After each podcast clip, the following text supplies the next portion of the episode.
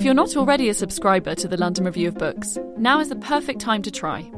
Sign up for just £5 a month and treat yourself to some of the world's best writing from Europe's leading magazine of culture and ideas.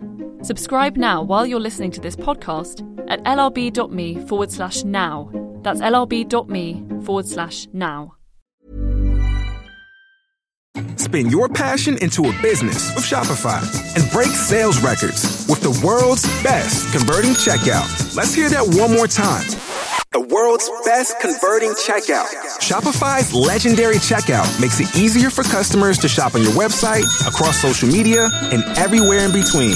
Now that's music to your ears. Any way you spin it, you can be a smash hit with Shopify. Start your $1 a month trial today at shopify.com/records. Welcome to the London Review Bookshop podcast. To find out about our upcoming events, visit londonreviewbookshop.co.uk/events. Fantastic. Well, welcome all of you to this wonderful evening, celebrating both an extraordinary life, of course, and an extraordinary book with an extraordinary panel. So things are at least 3 times extraordinary before anybody else has even spoken. I'm going to chuck that in at least a couple more times before I give the floor to anyone else. Welcome to the London Review Bookshop, of course, our very own House of Sky in many ways. Although it's walled, it has currently a ceiling. Of course, our imaginations can soar in here, just as J.A. Baker's soared in his extraordinary, there we are, encounter with the Peregrine, the life and work of which we're about to celebrate now. Of course, you know, this event and this book and, of course, the shop itself take place in a larger world, a world which is challenged, of course, on many levels by our own actions in many different ways. Just today, seeing the news that plastics have found their way even to the bottom of the Pacific Trench, where we realise that our effect on the landscape and the ecology of the whole globe is now without parallel and without any kind of limit. So it's a delight, of course, tonight to celebrate a much gentler encounter with an extraordinary creature, a relationship between human and bird that suggests both an anger and a joy in its encounter, and a much richer and much more complex and much more enchanted vision of this relationship than the one I mentioned just now. But of course, this event also takes place in the city, and we've all made our way here by various means, of course, following various paths, ancient and modern. I came by tube from Stratford to Holborn, and on the way up the escalator at Holborn, of course, was greeted with an extraordinary litany of do's and do nots. Do walk on the left, do not walk on the right, do hold the handrail, of course, do not run.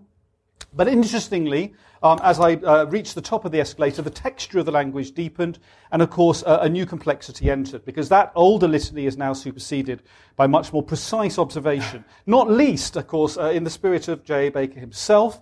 He was a precise observer of his own environment, and clearly in the control room at Holborn they are also precisely observing what's going on in their ecology. Because I was told just near the top, and of course this directly applied to me, how acutely observant they were, to hold the handrail while holding designer handbags. Obviously a particular threat of stumble and fall on the up escalator from the Central Line. But it's that kind of precise observation that in a much richer and more rewarding way we're going to obviously observe and celebrate tonight. You'll see the wonderful array of books laid out here, which pay testament to the creative team behind this particular book, while celebrating and tracking the life of an elusive individual, shall we say, at best, someone who, in Hetty Saunders' wonderful phrase, had all the makings of a successful ghost. That's not to say that this wasn't, of course, a hugely collaborative project, because it is and has been throughout. We should, of course, raise a huge glass, to Little Toller Books, of course, who have published this magnificent volume, little in name, giant in stature, of course. Adrian, Gracie and John here tonight. Amazing project enterprise brought together with the extraordinary collaborative team beyond, of course, the front of house here, photographer Christopher Matthews, artist Joe Sweeting, and, of course, the Kickstarter funders, at least 20 of whom are in this very room tonight. More, of course, outside pressing to get in once the tickets were freed up by the first 20 who grabbed them. So many thanks to all the funders of this collective project, the collaborative makers, the publisher, and, of course, you, the wider audience as well. But the team we're celebrating tonight, and I'm going to hear from very, very shortly, are, of course, in front of you now. The great writer and advocate, Robert Macfarlane, the author of this wonderful biography, Hetty Saunders, and the conservationist and archive creator, shall we say, John Fanshawe. They have all made this book possible, but of course Hetty Saunders has brought this life together with such sensitivity, intelligence and poise on the page that we're able to celebrate a book and not just a life outside of the covers, shall we say. So delighted to welcome now, first of all, John Fanshawe to set the archive base for us, how this book became even possible in the first place. John, thank you very much. Thank you very much, Gareth. So just a couple of words from me, really. I am in many ways a bit of an accidental archivist. All this grew out, really, of my being a birder in Cornwall as a boy, growing up in a place where peregrines had been, but had really pretty much disappeared from. So that's where it started with me. And this is the Peregrine that I read, the version that I read, or at least not this very one, because I lost that one, but this is the version, which I must have been 14 or 15 when that happened, and it had a major impact on me. And I think that looking now at where we are and what we're going to be celebrating and the amazing work that Hetty has done, I have to say that I never even really occurred to me to look at the bio that was on this book, which basically said so little about him. And so he was this mystery. But what I, of course, fell into was the extraordinary text. And I don't want to, just very briefly, a couple of things that I remember. Describing the differences in the English landscape as subtle and coloured by love. And I was a young birder. This is a pretty unexpected text. In fact, when I first saw The Peregrine, I was expecting a very different book. And his wonderful, acute observation, as one of my favourites of all time, is his description of wren under the wind, a wren in sun like a month, fallen leaves and a dry ditch, seemed suddenly divine, like a small brown priest in a parish of dead leaves and wintry hedges devoted till death. And then last but not least, he's been criticised quite a lot for his observations of birds and whether or not they're genuine or not. But I love, there's one where he's quite close to when he talks about following the peregrine for 10 years. He describes a jay being killed by a peregrine, and after that he says, gluttonous, hoarding jay. He should have hedge-hopped and lurched from tree to tree in his usual furtive manner. He would never have bared the white flashes of his wings and rump to the watching sky. He was too vivid a mark. So I love that sense of the fact that Baker clearly had seen what, thought about these birds a lot. So just to dive quickly into the archive, I was given a really extraordinary opportunity to edit his diaries. They'd been brought together initially by David Cobb and the filmmaker. I did this with Mark Cocker. And it was out of that this sense of being able to learn much more of Baker emerged, basically. The diaries, there are 667 pages, and we edited about a third of that into the book. But there are 500 place names, and it was in those place names, essentially, that we started to unravel Baker. Mark and I walking back and forth across that landscape. The extraordinary thing then was when we published the diaries, people started coming forwards, and we tracked back down to Baker's brother-in-law, Bernard Coe, who really was the linchpin in all of this. Extraordinarily humble guy, rather disconnected from the whole Baker story, which of course had quietened away. He very sweetly allowed me to visit, went and talked to him, and we concluded that it was just possible that in the house that Doreen Baker had lived, there might still be some material. So he went off, negotiated with her second husband, and returned, and I went back, and there were these extraordinary boxes. Just unbelievable. And I don't the story, basically. But out of them came the binoculars, the photographs, the manuscripts, and all of this extraordinary material that, bewitchingly, Hetty has turned into the book and the illustrations. But just one other last point to say is that in the midst of all of that material was a couple of letters and material from Ted Dennis, who was Baker's best man. And he had then moved to the Welsh borders, and that was the last contact we apparently had for him. But by deals of ringing up endless parish councillors and so on and so on and so on, eventually tracked him back to a new house in West Oxford. And it was there that I went, and really that was where all the letters came from, which I think was the key material. Oh, and it's critical material, anyway, for the biography. And so it was Ted Dennis and Don Samuel and John Thurmers, that tight-knit group of friends that Baker knew at school in Chelmsford, that had kept these letters, a wonderful little group of letters from Don Samuels, which he'd got out of his attic. He'd wrapped up in brown paper and written on the outside, "Confined to oblivion." Anyway, I'll probably stop there. I think that's enough from me. But more? No? Less? Well, more? I mean, the only thing I would say that is, I mean, I guess as a birder, you know, and a bird conservationist, Baker's a really interesting figure for me. I mean, he writes so powerfully and so movingly about the landscape, and I've written a little bit before about this. There's an extraordinary article he wrote in Birds magazine about foul nests and about how angry he was about the potential development of the third airport there, which of course never went ahead. And I have this tremendous sense that if he'd been well and if he'd lived on, he would have become an extraordinarily activist. He would have written much more about the landscape of Essex that he loved. The other thing is that there's something extraordinary about handling the objects. I mean, Rob will probably talk about this as well, and maybe Hetty too, but the binoculars, particularly for a birder, it's amazing to pick up those birders. I mean, those binoculars. We're now so lucky to have these extraordinary modern optics. I'm just unbelievable optics, but those old optics, many of them borrowed from the, you know, from, well, they were ex-Navy, those my first binoculars were ex-Army, I think, and so it was very special to handle those, and, well, as Rob did too, look through them and imagine that we were Baker. So that was very moving. And then these photographs are so wonderful. I mean, for me, there's one of him in. It's a long. It's like a kind of spring. You have to pull it out. It's a school photograph. Do you remember that one, Hetty? From his primary school. And in the middle of it, there's this owlish figure. Even then, quite owlish. And there's a pencil line drawn right the way across the picture, with an arrow pointing to him with the word "me,"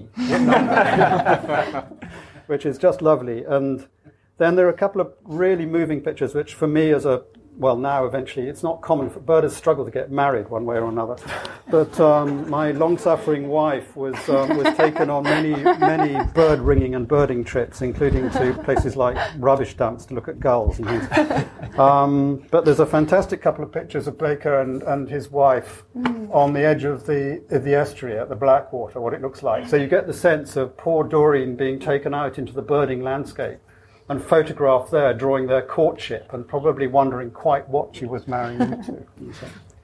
Anyway, I will shut up at that point. John, that's tremendous. We'll definitely come back to you about that archive detection work, because in a way, tracking down the materials is a little bit equivalent to, of course, Baker himself tracking the birds in various ways, elusive in all sorts of different expressions. Hetty, John's idea of Baker marking himself "me" so clearly, it's almost like he doubted that he would recognise himself later in life in some way, that he would have disappeared. He was on this search to become partly nameless and almost invisible, so he had to sort of, you know, make the record then perhaps, or at whatever point he did. This is a very elusive life, and although without this documentation, the book probably wouldn't have happened at all. It has happened, thankfully. But still, there's a lot of gaps in this life, aren't there? And you have to make the leaps of imagination at certain points. But just give us a sense of how you came to the archive and, of course, catalogued that and then took the book project. Yeah. So I came to the archive mostly through... I was on a postgraduate course being taught by Rob, and I wasn't actually going to take the course. And then I thought, oh, God, why not? Sorry, Rob. And then one week we had to read this book, and it was, I read it and I thought, gosh, it was so startlingly strange, and it wasn't at all what I thought it was going to be. And had this very, like, violent, cold beauty to it.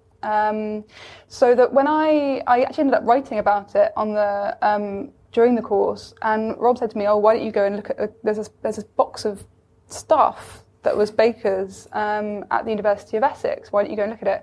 And I went over and spent an afternoon rifling through it. Anyway, did all that stuff. And finally, it was kind of funny, during the time that I was writing about this, I'd known that there were peregrines in Cambridge, but I'd never, ever seen one. And suddenly, all I could see everywhere were peregrines, everywhere, every day. And I kept walking into like the university library and having these bits of bloody feathers just like falling down in front of me, all of which I took photos of and sent to Rob, which I thought was quite weird. Like, peregrines. Yeah, I kept seeing them everywhere. And when I finished that, I was cycling down Silver Street in Cambridge, and I heard this god-awful racket. And I thought, what on earth is that? And I looked up, and there was the fledgling bird of the peregrine nest sort of flying down Silver Street above me. And I thought, oh, God, these things again. And I thought, well, I'm not sure what I'm going to do now, so I might as well go and see if they want the archive cataloguing. I kind of put the idea in my head. I thought, well, I enjoyed that, and I thought Baker was pretty amazing.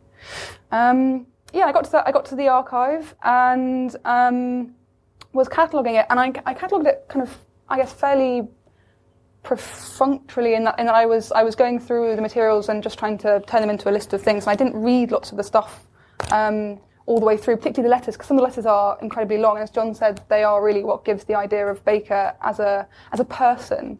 And then I came back to the archive when Rob had come up with the idea of Rob and John had sort of come up with the idea of the biography, and I'd sort of been thinking about it. And I sat down and I thought, oh, I better read some of the letters, just to sort of get an idea of, because everything else, you could feel Baker through them, like the maps that he'd drawn on and the binoculars and the optics, but it was quite hard to get a sense of the person. And I sat down and the first letter I opened, I started reading it, and it was from when he was working in the British Museum Library as an assistant librarian, which was a job that he hated, and he was only there for about a month because he got sacked for taking books home when he shouldn't, for borrowing them. And I read this paragraph, and so it's March of 1946. Baker wrote to his friend Donald Samuel about the job, and he said, "The people who use the reading room are indeed a peculiar crowd.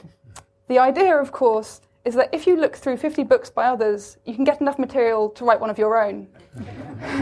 This is called research, and enables you to abandon such unnecessary niceties as please and thank you, to forget where you are, and to wear clothes that don't fit." I felt quite bad and made sure to say please and thank you very loudly to the librarians at the reading room in Essex. And I thought, oh wow, this is a real person. A very human person and a very humorous person. And really from there, reading through the letters and all those things, I really kind of developed himself. And there are these points, like you say, with the photograph, where he had... and I sort of sat in the reading room after reading that paragraph thinking, oh, Christ, that's me. And, yeah, it's sort of there's a sort of feeling of Baker's ghost, kind of looking forward into the future, which is very strange. But he did sort of know that he was... he wasn't particularly... I don't think particularly... I think he was a nice person, but he wasn't a very easy person. Quite a difficult man, and not always very nice. Lots of his humour is sort of a little bit jibing. But he did admit to his friend Donald Samuel... I am a self-centred person in the extreme. My temperament dictates such egotism. That was that sort of character that he recognised in himself, even as a very young man. He knew that he was a sort of introspective, sort of prone to bouts of sort of very personal malaise. But he was, in that sense, very much a writer, in the way that he thought of himself as a writer. And I don't know, Robert Mitchell has written, he said something like, writers are egotistical little tyrants who can't work with other people. I hope this book shows that we can work with each other. I think there was an element of that about him. He found it difficult to work with others. and was very private and very driven. Thank you. We'll come back to his earlier life a little later on, because it seems very important to give a sort of flavour of that. It informs, obviously, what follows. But could you just give us a short reading, perhaps? From, yes. From the book, wherever you would like to go in. Should I do one at the end as well? Absolutely, that'd be great. Okay, so the more the merrier. Yeah. Well, I'll read the first, one of the early encounters with a Peregrine, Baker's great. Peregrine, that he had. Thank you.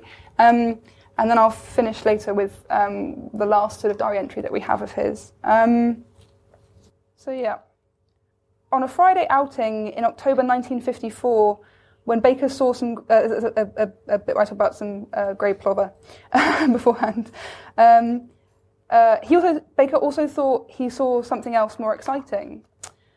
At the bottom of that day's diary entry, he wrote, "It may have been on this day, or possibly on a September day, that I saw a bird that I spoke to myself about as a peregrine.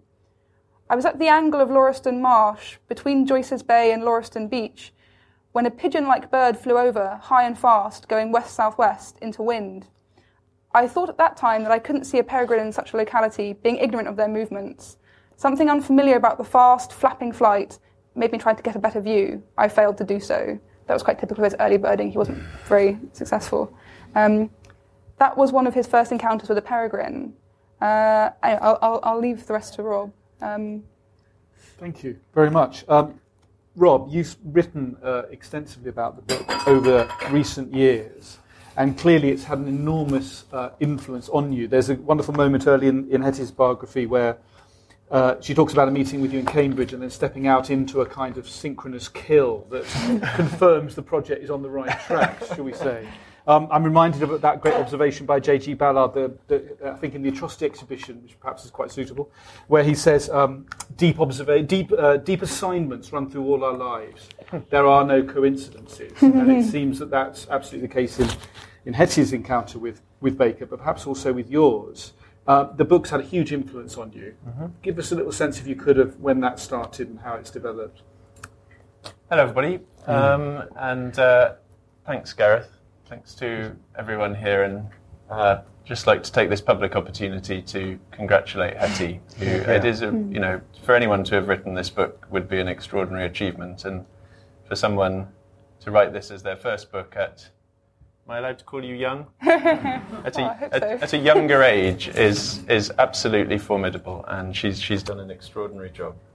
Not least as she first met the peregrine 2.5 years ago. Yeah. So. Then I thought I'd just begin with a story of misidentification, which seems to me in keeping with... No, don't worry, not seems to me in keeping with Baker's own birdwatching, but bears slightly on my own second chief encounter with the book. I first read it about the age that John was when he first met it, and it gripped me very tightly then. I didn't know that it would never let me go, as it were. But in 2002... the New York Review of Books got in touch, 2003, I think, and asked me if I would introduce a new edition of The Peregrine, which by that point I think had fallen out of print. Yeah. And there was clearly a latent cult fascination with this book and its powers, but it was pretty latent. And I said that I would be thrilled to do so, and not least because I rather cherished the NYRB editions, and it was very exciting to me that this would occur. So I wrote the introduction, which made all sorts of factual errors about Baker because nobody knew who he was at that point, and I incorrectly surmised this and that, and my research was nowhere near as good as Hetty's has been. But nevertheless, the edition was published, and it arrived in a big box. And I happened to be, I think I'm recalling this right, with Helen MacDonald at the time the edition arrived. We were spending a lot of time together around then. And I unpacked it. It's here. I unpacked it, brought it out, and there was a sharp intake of breath from Helen. And even I knew that the bird that was on the front of this edition of The Peregrine was not a peregrine. Helen said, "That's a fucking red-tailed hawk, or words to this effect. And we kind of sat there, and the bathos of this moment was very powerful. And it was only afterwards that I began in my lectures on the Peregrine writing about it, saying that this was, you know, the equivalent to Tarka being fronted with a polecat, or Moby Dick with a dolphin. And it really was pretty substantial in a book called The Peregrine. So anyway, we made this clear to Edwin at the New York Review of Books, and that edition was fairly swiftly taken out of circulation, and possibly at this point still covers the M25 somewhere near South Mims. But and they came back with an ornithologically accurate edition, which some of you may have seen. Baker's influence on me has been huge, and the best figure I have for it really is that of optics, and it's something we've talked about a great deal. John and I have, and I'm sure Hetty has done the same, have held Baker's binoculars up to our eyes, and when you do so, there is at once a kind of primary thrill of the experience, and there is a secondary guilt at the excessive symbolism of the act as well. But Baker's style is so forceful that it comes to lensatically determine perception. That's been my experience. To the degree that I see in Baker's words, and I've tried to write about this, that when you see, as I have done on the shores of Loch Errocht, when you see a peregrine circling, the words of perception that leap to your mind and to your lips are those of Baker, and you realise that you truly are seeing through style as a kind of lens, and that's both surprising and slightly intimidating. And I think those of us who've been very powerfully affected by Baker's style, those of us who are writers, have found it quite difficult to get away from it when writing about, certainly, raptors, landscape more broadly. Although he says very chasteningly on the first page of the Peregrine, detailed descriptions of a landscape are tedious, which I feel I possibly ought to pin up on my writing desk rather more visibly than I have to this date. But he's in fact, I think optics in their sort of analogue sense slightly fall short of what Baker does, and I've come to think of it a little bit more as a kind of Oculus Rift, as a sort of augmented reality visor that is slipped down over you, because he isn't just a visual writer, although that's what's drawn people like Werner Herzog to him. Though some of you will know that The Peregrine is one of the three books on Herzog's rogue film school reading list, the others being magnificently Virgil's... Is it The Aeneid? There's The Aeneid, and there's The Warren Report, and there's The Peregrine. And I think, well, that's fantastic. But he is a fabulously multisensory writer. It's landscape on acid. It's something that happens where your whole sensorium is adjusted by what you have read, and it's really hard to get away from. Once you've dropped the tab, it's in your bloodstream. So I think this power is fascinating, and actually one of the things that Hetty's done, and what the archive that John really magnificently has sleuthed together, is reveal to us some of the technicalities and the craft of how Baker made this style that explodes into the reader's mind. And I don't know what your sense is of what the archive reveals, Hetty, about that style. Well, I think you're completely right. It has that... I feel like when he says that landscapes are tedious to write about in detail, he then goes on to write a whole book about landscape. I mean, but he does it in such a specific way, where it's the focus of the landscape is not on the things that we would normally see; it's on the things that the bird itself would see. It's very much. It doesn't include. It only includes humans as these sort of menacing shadows.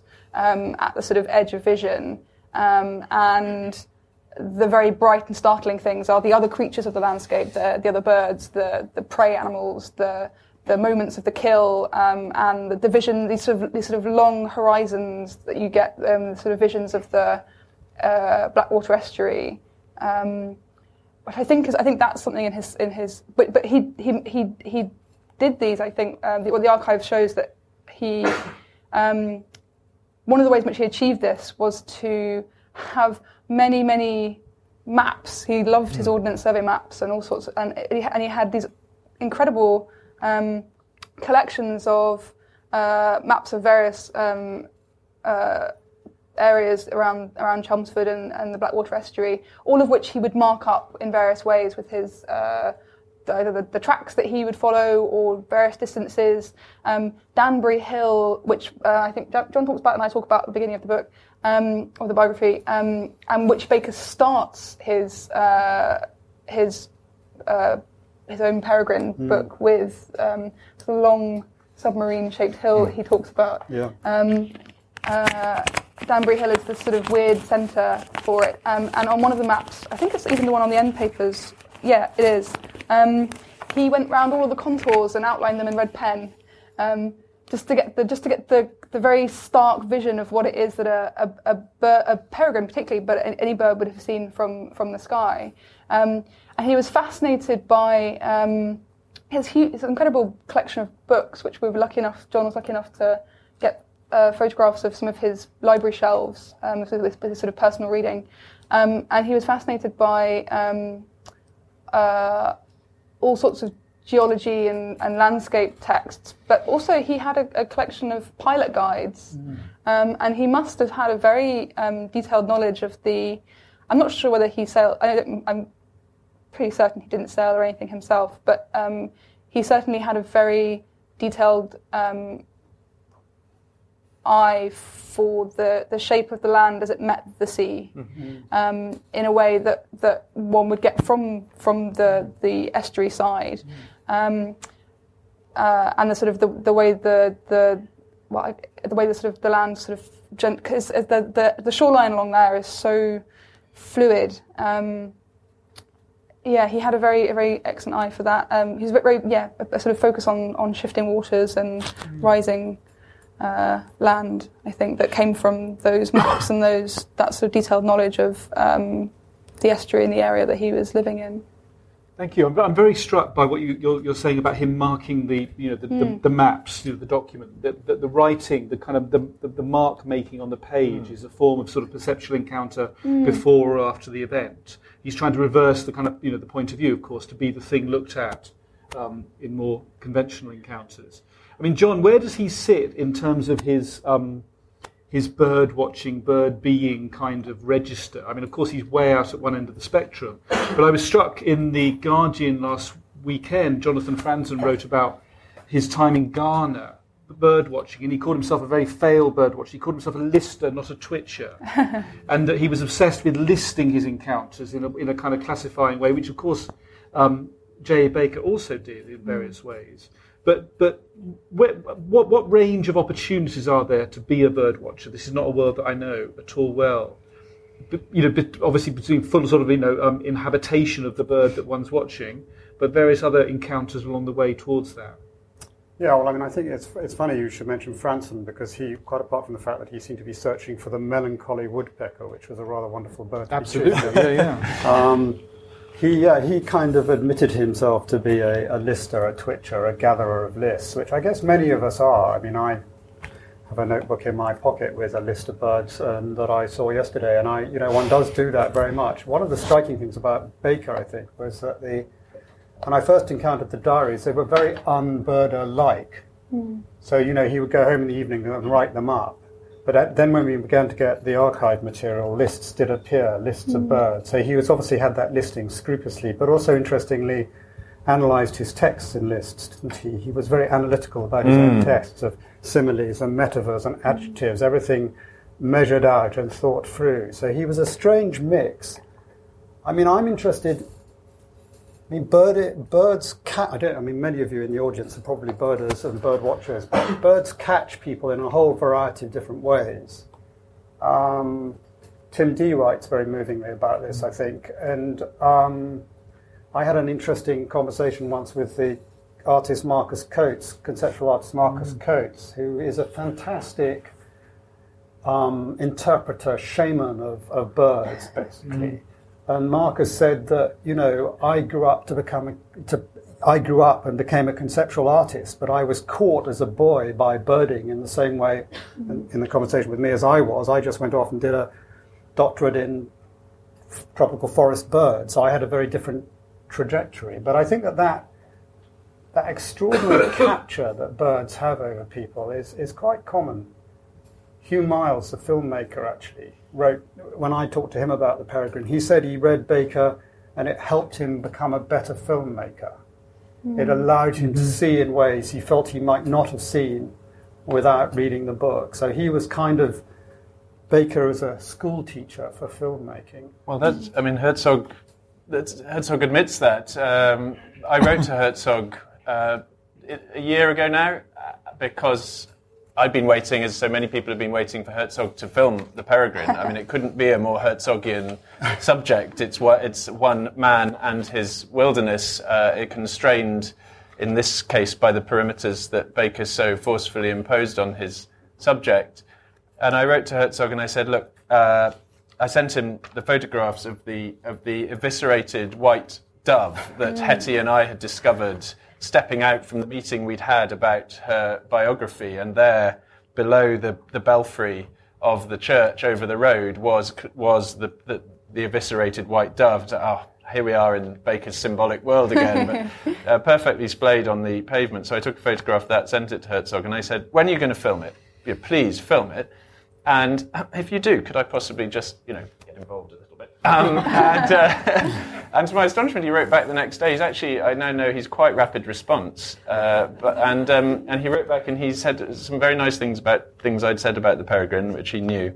He unfortunately had the red-tailed hawk edition, but we'll let that pass. And then he said, but there are some books which are unfilmable. And he said, there's one by Buchner, and there is Baker's The Peregrine. Indeed, I would go so far as to say that anyone who tries to film this book should be shot without trial. So, yours, Werner. Okay, message received. But I just wanted to pick up very quickly on something John said, which I think is fascinating, and it's actually something Hetty, in her own graduate work on this book, helped me to see much more clearly than I had before. Baker was a list maker, a fierce observer of his own prose. And one of the amazing things in the archive is that if you get to see the proof copies, these red-jacketed proof copies of both The Hill of Summer, which I think is a problematic text, which is effectively sustained ekphrasis of a wood, and The Peregrine, which is much more dynamic in all the ways we know it to be, what you find happens is that he goes through his own paragraphs and he subjects them to a form of imagist accountancy. He tots up every metaphor, every simile, so he distinguishes between S and M, doesn't he? Mm. Because I think he sees the metaphor as implicitly more dynamic than the simile. Every verb, and at the bottom of pages, there are running tallies for number of metaphors, number of verbs, number of similes. Sometimes pronouns, too. Sometimes pronouns. Does he do this for adjectives and adverbs? I'm not sure he does. Sometimes adjectives. And if you look at his maps, he's doing this for raptors. He's putting shorthand annotations in for where he's seen them. But what he's trying to do in that prose, speaking from a craft point of view and a technical point of view, is to absolutely maximise the kinesis of that prose. He wants more verbs and metaphors, which are drastically displacing tropes, embedded in that prose as he can get, because The Peregrine is the most dynamic presence. It's the presence that sets the landscape moving around it. And I think when you see him drilling down into his own effects, it's absolutely fascinating. You realise he was highly self-conscious about what he was doing and the effect he was achieving. Of course, when we meet it innocently, and that's why it almost stuns us on first encounter. Yeah. I think. Sorry. Please, of course. I think in that sense, he was a birder, but he was a sort of literary birder first. He was a writer before he was a birder, most definitely. And it's funny, he says in the introduction to The Peregrine, I came late to the love of birds, but I don't think that's strictly true in terms. I mean, I think it was in terms of his ability, in terms of coming late to the life of a birder. I think he didn't reach that until later in his life. But his love of birds, you find in his letters early on to his school friends. He's sort of always evoking the landscape and the bird life within it. And some of his favourite poems and the quotes that he wrote out an entire Newbolt poem about the nightjar, whose loveliness is far deeper than the optic nerve, which is such a Baker, that was when he was, I think, 19, and that line is such a Baker line, that you can imagine him writing that.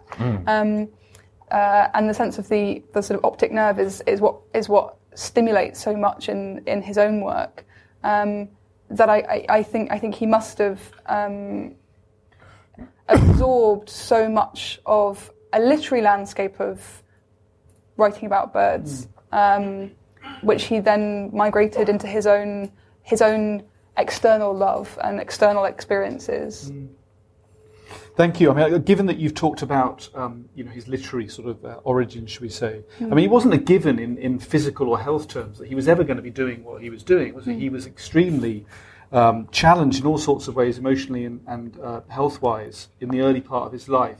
I'd like to ask you more about that, but I'm struck also by the poetry that is reproduced here in this extraordinary volume. There we are. And this poem, The Lost Kingdom, which is exactly what you're... which is really stands out as a key text.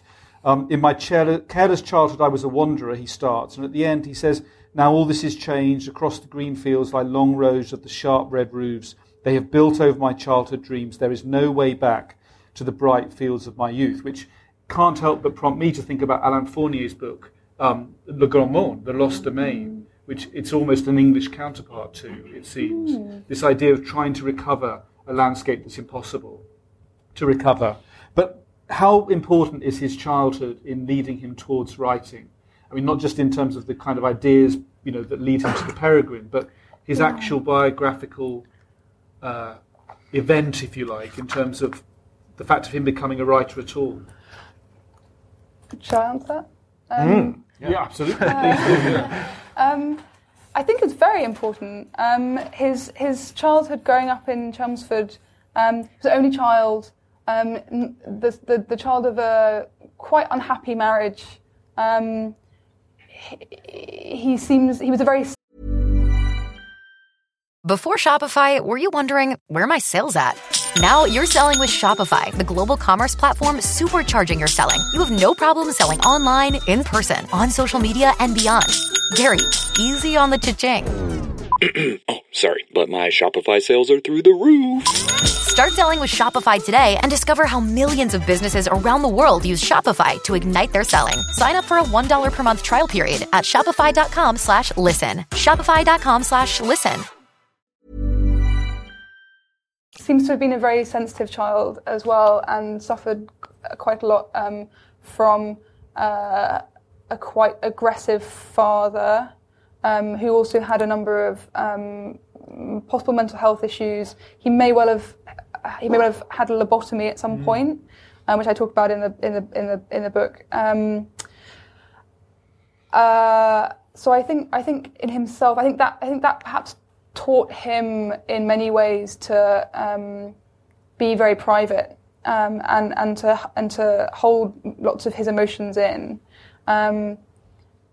And his own childhood, he was a child of the suburbs essentially in Chelmsford. His father worked at one of the factories as a draftsman,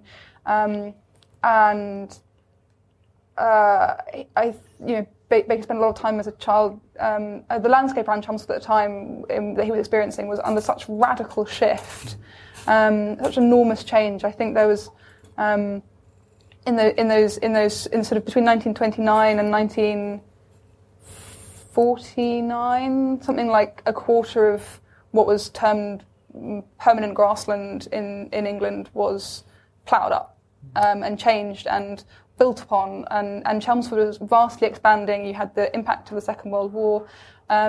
He himself experienced a lot of... Chelmsford was very terribly blitzed in the Second World War as well, and many of the streets around where Baker was living and his parents were living were bombed. I think that must have had a very, very drastic effect on someone who was a very sensitive individual. He spent a lot of time outside, and travelling around, cycling around the lanes in Chelmsford and the sort of estuary area, which did impact him a great deal. And I think actually as a child, he was always a bit of a loner. I mean, John managed to get hold of some of his friends from primary school and early secondary school, and they very much labelled him. They sort of said, well, he was a bit of a loner. He seemed to have I say suffered, but then it did him perhaps favours in that he managed to be able, he was able to write this book. But I think he was definitely suffered from a feeling of being an outsider, which had developed itself even from a very small child. Like he wrote in some notes around the age of 14, he felt what he called an unaccountable sear of deprivation. There was, he said, a sense of freedom lost, a feeling of absence that he connected strongly to a longing to be outdoors. Since his childhood, he experienced what he felt a growing sense of being imprisoned, of being bound like a bird that has the power of flight. Such a longing was in his mind raised to a freedom that belonged to nature and the things beyond the human. His jotted notes ramble through a series of impressions from this time. What he wanted, he said, was, quote, to get away, to be hidden, free because unknown, nameless as an animal is nameless and unknown. There was the realisation again that there was another life, a life beyond out there, where all that could ever really matter was happening unregarded. And you know, he was a teenager at this point and very young, and he then became quite... He suffered with bouts of illness at the time as well from... the sort of early onset of ankylosing spondylitis, this arthritic condition that he had as an adult. And I think his sense of being always on the outside of the sort of groups in general, he was very intelligent but not very good at school, or intelligent but didn't like bits of school and didn't do well enough to continue into what he really wanted, which he really wanted to be a great writer even from a sort of teenage time. And I think he sort of felt that school hadn't really been for him, but then he felt simultaneously like he'd sort of been cast out in a way. He didn't have a connection to lots of the things that he felt would make him a great writer, which he thought of as being a university education or the right qualifications and that sort of thing. So I think he always felt on the outside of all of these things. Does that make sense? Absolutely. No, tremendous. And I think from that time, of course, is where you take the phrase for the title, because he talks about this work that he will make, doesn't he, which will be his house of Skye, long before, he finally kind of pins himself down. That was when he was about 21, 22? Yeah. 2021. Yeah, when he was working at the... again, he went through a series of... brief jobs all in a row, most of which he didn't find to his liking. One of which was at the Oxford University Press, the building which is in near St Paul's. And he was sitting on top of the roof of. He used to just go and sit on the roof and watch the birds and the people and the cars and all this sort of thing. Which I think again was typical of him. Sort of, he felt very much distanced from the people around him, and sort of was always on the edge of everything.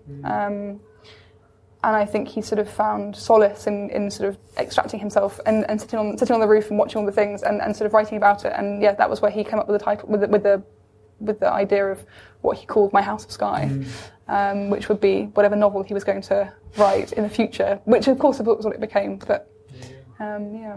Fantastic, thank you. Well, of course, this is a loved book, and it would not be the book of the stature it is without its audience, of which you are now the important representative this evening. 50 years since it was published, 15 years since it was reissued by New York Review Books, 30 years, of course, since J.A. Baker died. In December 1987, aged only 61. So a series of dates there to navigate as the book both hits its prize-giving status at the beginning and then disappears, slightly returns, and is now, of course... sans pareil, as they say in France. A country we're soon to leave, of course.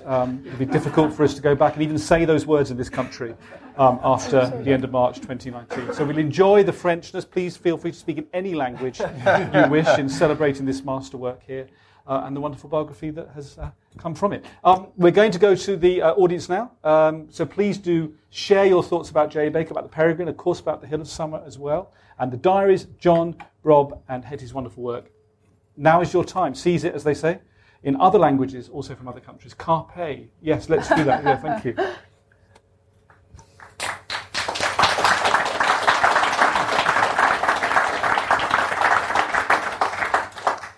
I just wanted to ask you a little bit more about when you're talking about his kind of spondylitis and his rheumatism. I know Rob's written a little bit about this before. Oh, sorry. I know Rob's written a little about this about his hands sort of becoming claws and him kind of going from being an observer of the peregrine and the landscape to being sort of part of it, or being, you know, transforming into the thing that he kind of revered or admired. I just wondered if that did that come through across in his letters, in his diaries, or was that something that's more this from the sense of the book? Or thank you. Yeah, well, I'll say something and then Hetty can answer. Somebody wrote an essay just yesterday, actually, I think, which slightly taken me to task for using the word lessened. I think I said that Baker was lessened by his illness, his spondylitis, and I think that's right to pick me up on that word. So he was certainly changed by it, and just as he was changed by his myopia, I mean, he had some curtailed optics of his own, and I think certainly I find it hard to read the book not in light of the fact that this was a man who was unable to move as freely as he wished, whose body was literally fusing itself towards stasis, and who couldn't see with anything like the extraordinary precisions of the peregrine's eyeball, which is a miracle of optical engineering that it is. So, it's something that has fascinated me. Those people who've seen his author photograph will know, fascinatingly to me, that he presents very confrontingly, once you've seen it, that the hand that has already begun to be fused is frontmost in the author photograph, when he does have an author photograph, and it's almost become a single white paddle, because the joints are fusing. So Baker, it's impossible to know why he did that, but what is clear is that he chose to place that frontmost rather than to hide it, which would have been very easy to do in a head and shoulders author's shot. So that I will leave it there with my kind of apology for the verb lessened, but certainly a commitment to the sense that he was changed in ways that influenced the book, and then this fascinating moment of his presentation of that illness. I don't know what Hetty would then say. I kind of agree with that. It was I think I'd probably add that he was extremely private about it, which is it's interesting. He is a person seemingly of many contradictions at every turn. So on the one hand, he was extremely private about his illness, and many of the people who worked with him. He worked at the AA as a manager for a while in Chelmsford, and would have been his disease. It was sort of had flare-ups. It wasn't a sort of constant thing necessarily, although it would have affected him. And it got worse as he grew older, obviously, and you can see that in the writing. It gets more spiky and more crabbed and much more tortured, I guess, in that sense, pained. But he was very private about it, and many people who knew him and who worked with him had no idea that he suffered from anything like it. And in that sense, I think he did turn inwards with it in some ways, and I don't know how.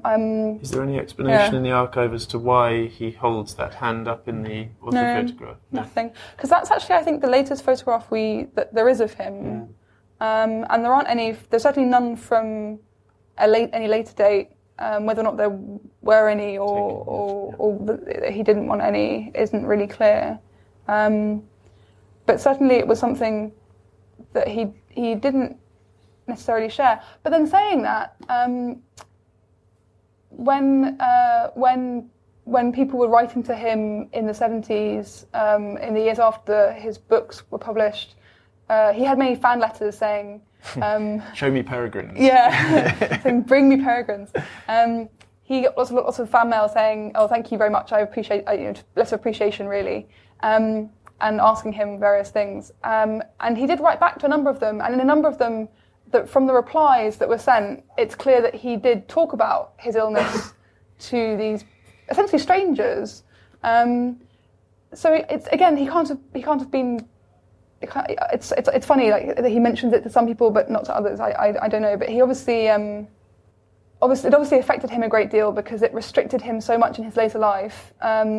That after writing The Peregrine and The Hill of Summer, he really desperately wanted to go and write more, but he was stopped from doing so by his illness. Like, he basically couldn't get out, and without that immediate. Although he had these wonderful diaries, you know, reams and reams and reams of material to work from, he really needed the immediate encounter and the sort of the need to be outside among these things. Really was what he wanted, but he couldn't get it, and that really stifled him afterwards, I think. Thank you very much. Yes, please. If we come here, and then we'll come to you. Thank you. Absolutely. Yep. This is. We should say this is being recorded, of course, for. London Review Bookshop circulation. I hope that's all right with everyone. Thank you very much. It's a question for Hetty. I haven't had a chance to read your book yet, but I came to The Peregrine quite recently, and I was on a train journey from Bristol to York. It was very hot, cramped and sweaty, and I was reading the book, and it had a very an immense impact on me, especially the focus on death. I began to think, you know, if another bird gets its head ripped off, I'm going to have to get off the train at Sheffield. But I just wondered, he seems to have a kind of almost pathological vision of the world. It's not simply about this marvellous bird, but also there's so much death in the book. And I just wondered what you felt about that. Thank you. Yes, there are some quite gruesome points in it.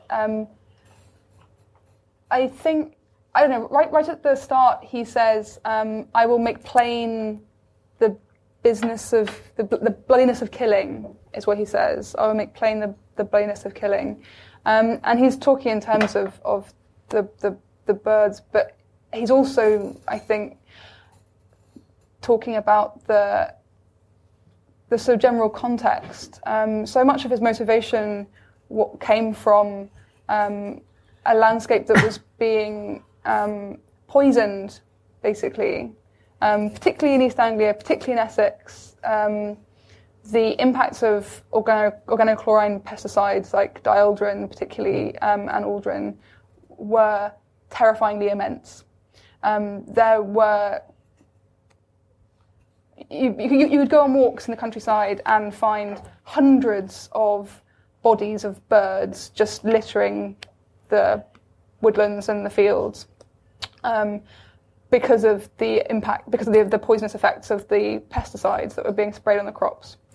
So I think in that sense, the book itself is, and also he's writing it from although it's not dated the year, lots of the experiences that he's drawing on for the sort of the year that he writes about, which is really a sort of conglomeration of all of his 10, 12 years of diaries.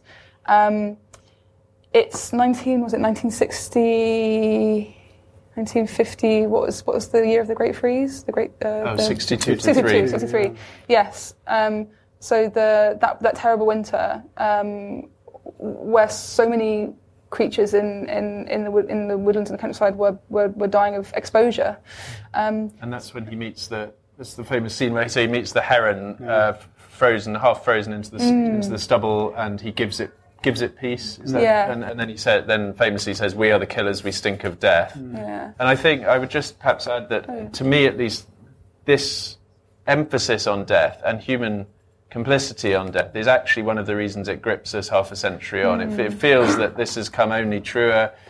Many of us here are talking about the Anthropocene, this enhanced sense of feedback loops between our action, this widely distributed, unevenly distributed sense of complicity and guilt with the sixth Great Extinction crisis, and so I think something about its fierceness, the confrontation it has with guilt, the species shame that is suffered and denounced, the wish to in fact flee your species and become the guiltless killer, which is what a peregrine is, is hard at work in all of this. And I think we you know, many of us who read it now, and I'm still dimly finding my way into the bloody psychodrama of its innards, as it were, feel some version of that. And that's why it's both confronting and, in its very odd way, hopeful. So, anyway. Yeah, there's something almost cathartic in it, but something that is very troubling. It definitely has that effect of it's the bloodiness of complicity as well as the he wasn't going to shy away from the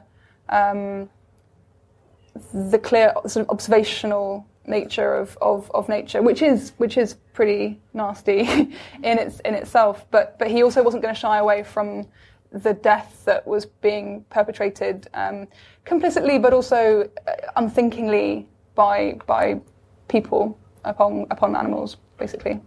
Thank you very much. A question here. And we should say, of course, that despite our questioners' unease on that train and possible early departure from the journey, there are many positive reasons to get off at Sheffield. We just need to make that clear. I mean, this is a London-focused bookshop with a national reach, of course. Thank you very much. Thank you. Yes, please. Hi. Given that he's a writer who's influenced writers, were there writers who influenced him? Were there books that you know that he loved or was fascinated by or interested by?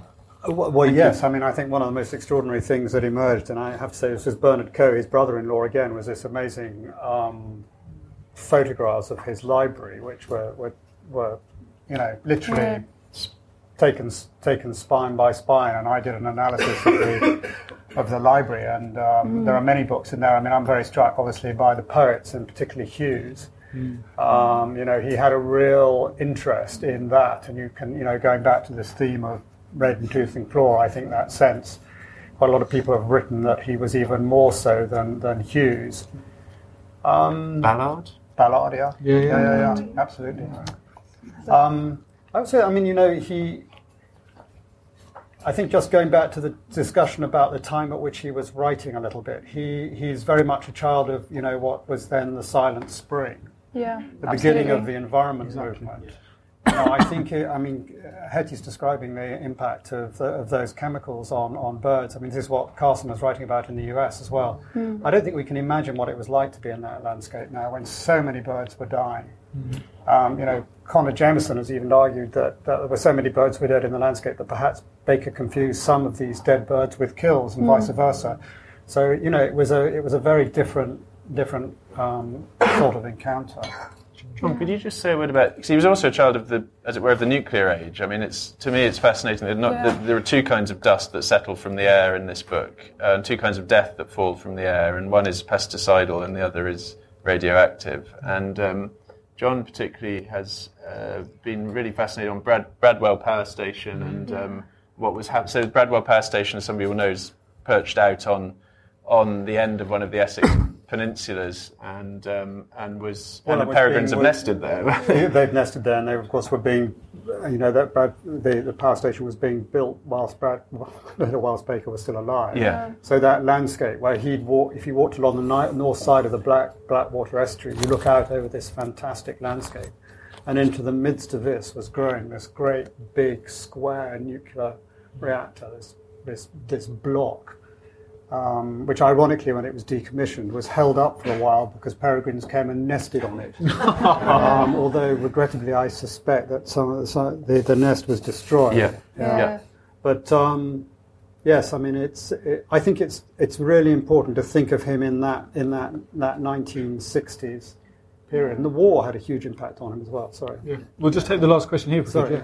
Well, it's just information. Oh, information? Always good. Yeah, thank you. I have here, as well as the loss of, or the damage caused by chemicals, the loss of habitat also affected birds. Between 46 and 70, 4,500 miles of hedgerow were grubbed up annually in England and Wales, with the greatest losses sustained in the eastern counties. Yeah. Yeah, he wrote about it in his diaries as well. Thank you. Yes, could we take this? There's other... it's all happening now, isn't it? Right, we'll gather... people can leave if they want to. Well, can we keep going? No, we absolutely can keep going, yeah. Thank you. We'll just take this one first, and then we'll maybe gather the three and see how they sit together, and then scatter them again if they don't. Yeah, thank you. Thank you. Just to salute your phenomenal achievement in producing this book in 2.5 years or however long. I mean, it's just amazing. So congratulations. With help. It seems you've spoken about three different lives. This Baker's work life, his going out, his life in the natural world, and his life as an artist. Is there anything in the archive about his relationship, his domestic life, and his relationship with Doreen? Thank you. The short answer is not really, but little bits do pop up. It's interesting. The diaries that he wrote covered 1954 till 1965-ish, 66. And in all of that time, all of his diaries are specifically bird-related and to do with his walks and his sort of birding expeditions. There are little points, though, where Doreen like, emerges through the sort of textual, but yeah, through the hedgerows and some of these things are really hard to read. He just crams all this stuff in, like tiny, writes over himself as well. She appears occasionally. Things like he couldn't particularly later on after he published The Peregrine, Baker was never able to drive. He never got a license to drive, and Doreen could drive. And later in the 70s, she would drive him to places, and he would note things like Doreen dropped me off here. And that sort of thing. And during his sort of earlier birding, he would be noting things like things that Doreen had seen. So he'd be writing down, Dee saw this at the reservoir, or brought back some feathers for Dee. So he'd go collect and primroses and flowers and feathers and things. He'd sort of bring back. Or he talked about their garden and the birds that he'd seen in the garden that day. But she doesn't really appear at all. I found it very difficult to find out that much about her. She has a brief entry in the archive. She leaves a document, doesn't she, with David Cobham, where she actually talks a little bit about him. So there's a very brief glimpse of what she... And she say he could be a prickly customer? Yeah, exactly what she says. There's a slightly long-suffering... partners moment there, but there's also I think it's an odd kind of list. It sort of runs through the chronology, doesn't it? Confirming certain details, but and then she there's clearly a tenderness there as well as a exhaustion. Yeah. Thank you very much. Let's hear the last three questions, and then we'll see how their ordering lies. Thank you. Comments, questions? Thank you. Very quickly. Is The Peregrine more about The Peregrine, or is it more about J.A. Baker, his times, and us all sitting in the LRB bookshop now? And the reason why I ask it is there's two approaches. One is trying to be inside the thing in itself, i.e. The Peregrine, or just relativising it and using metaphor and simile to sort of... Thank you. Okay. We'll hold that important thought, and we'll just take... Was there another one? Thank you. I was struck by the comment that he was a literary person before he was a bird person. Mm-hmm. And did he see himself as, in the history of sort of landscape nature writing in Britain, did he see himself as having some position there, or he was just kind of sort of generous? Tremendous. Decided to write a book about birds. Thank you very much. We'll hold that as well, and just take the final comment here, and then we'll spin it into an extraordinary weave of creative responses. We might have four. Thank you. Yeah. I just wanted to comment and one sort of slightly off pieced question. My father, who was conservationist in the 60s, so was very involved in, has always been a birder and still is. He always said the one thing that people didn't say about The Peregrine was that it was a campaigning book. He always thought, his dad always said, he said he remembered reading the book when it came out. Absolutely. And he always says that it was never recognised for being a campaigning book. And he always actually thought that Baker didn't have the confidence to be a campaigner because he felt that he was looked down on. I don't know. I find that quite interesting. And just slightly a different thing, because as Rob said, the Peregrine almost disappeared from sight, that, you know, sort of fell below the line. Do you think there are other books that could be brought back that have fallen below the line? I suppose I'm particularly thinking of The Red Start. Thank you very, very much. So we've got the... Maybe there's a hint there for some. Maybe there's a hint there. So we've got the idea of the book being about Peregrine or about Baker. We have the literary antecedents and also the influence going forwards, I would add. And then those books that are lost, waiting to be recovered, but also that crucial observation about the campaigning.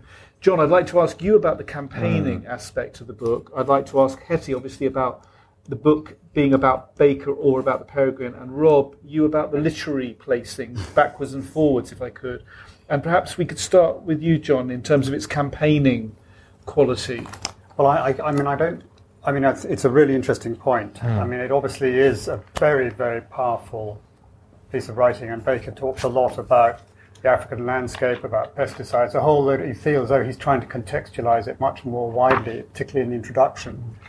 But I mean, I would say that I think his ill health probably began to constrain him really significantly at a point where he might have become more of an active writer and campaigner. And I mean, the little essay which is in here, which came in Birds magazine, I mean, he actually writes, we must not let, he's talking about the death of a red-throated diver here, but he says, we must not let its death be soothed away by the lullaby language of indifferent politicians, which I mean, you know, could be written today, basically, about the environment movement and much of the concern that we have. So I think perhaps he felt like an activist and he was finding his voice, and maybe that sort of environmental activist writing wasn't, Carson, but it's so commonplace now. We think of Monbiot, we think of all of these people writing in this genre, but it wasn't so common then.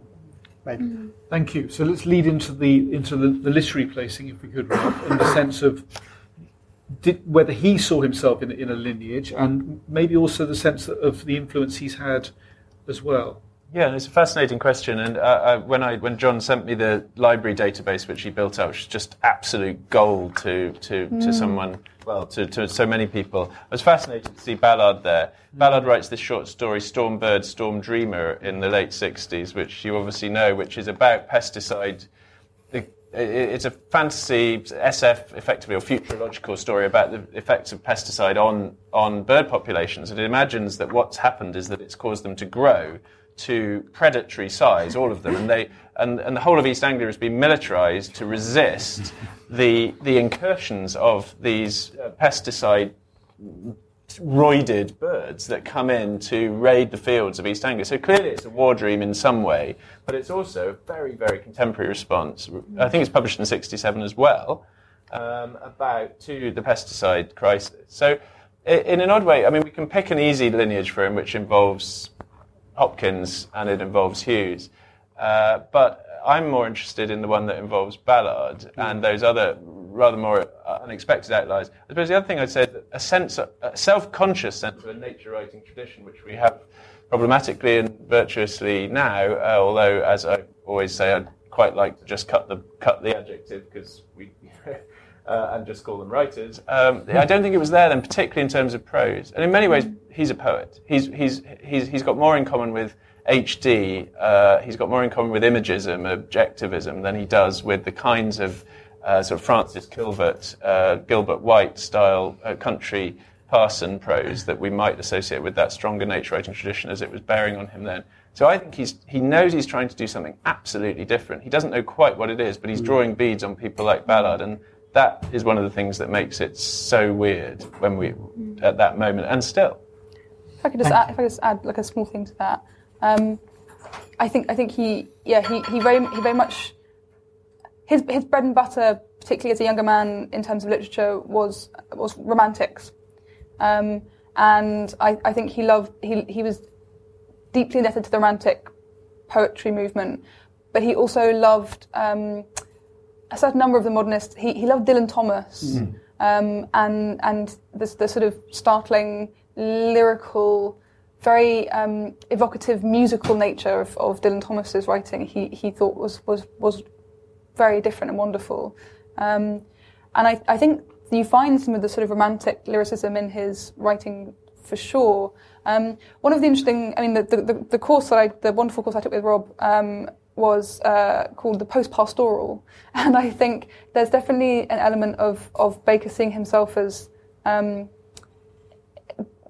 from this sort of pastoralised, romantic, literary past inheritance, and the ways it's more interesting the ways in which, in a sort of Ballardian way, he destroys bits of that or turns them over and changes them into something very different and more startling. And sort of post-pastoral. Thank you. And if we could answer, if we can, or at least attempt to answer the mothership question. Is it about Baker? Is it about the Peregrine? And then if you could lead into your closing reading, Hetty, that would be great. Yeah. I feel a bit bad, really, because after all of this, I feel like this is not something that Baker would really have necessarily wanted or appreciated in terms of him being a private person. Do you mean all of this? Possibly, yeah. I mean this, but he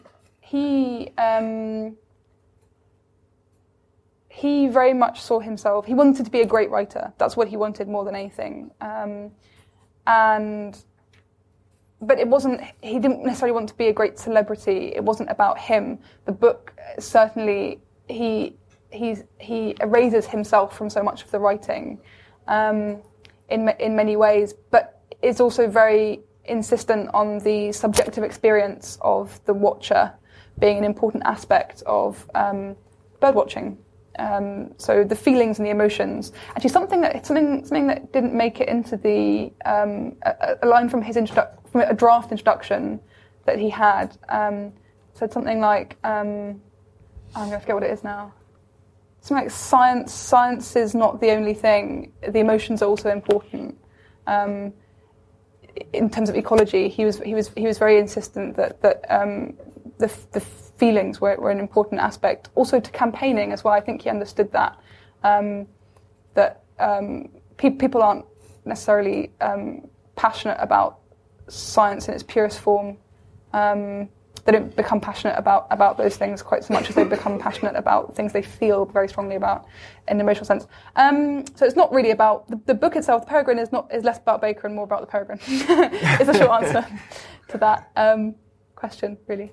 Thank you. Would you like to give us a closing reading? I just wanted to I was thinking about how to finish this, and maybe finish actually with something that combines all of those questions in one. Maybe the idea of the campaigning and his literary inheritance, and how he felt himself fitting into the landscape of writing. So he loved Ted Hughes, and this is just a little bit from Ted Hughes, The Hawk in the Rain, and then just a little bit about Baker's feeling on that poem. Strain towards the master fulcrum of violence, where the hawk hangs still, that maybe in his own time meets the weather coming the wrong way. Hughes' poem, The Hawk in the Rain, was one of Baker's favourites. He left a number of subtle references to it in The Peregrine, scribbled quotations from the poem among his notes.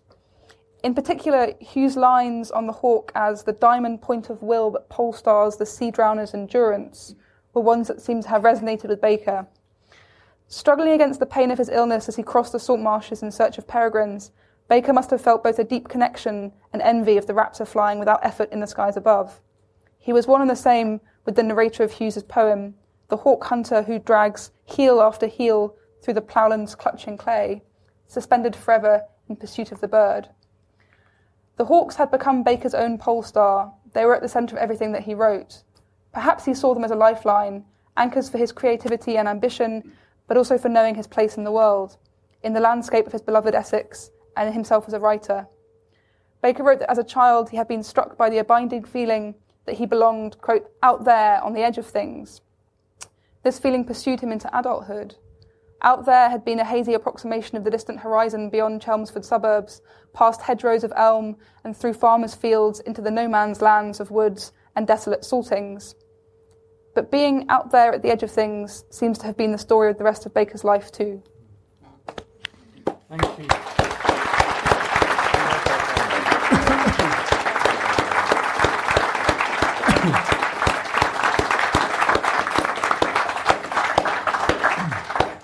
So what have we learned tonight? We've learned many things, of course. We've learned, first of all, that we need someone with key information in the audience from the very beginning.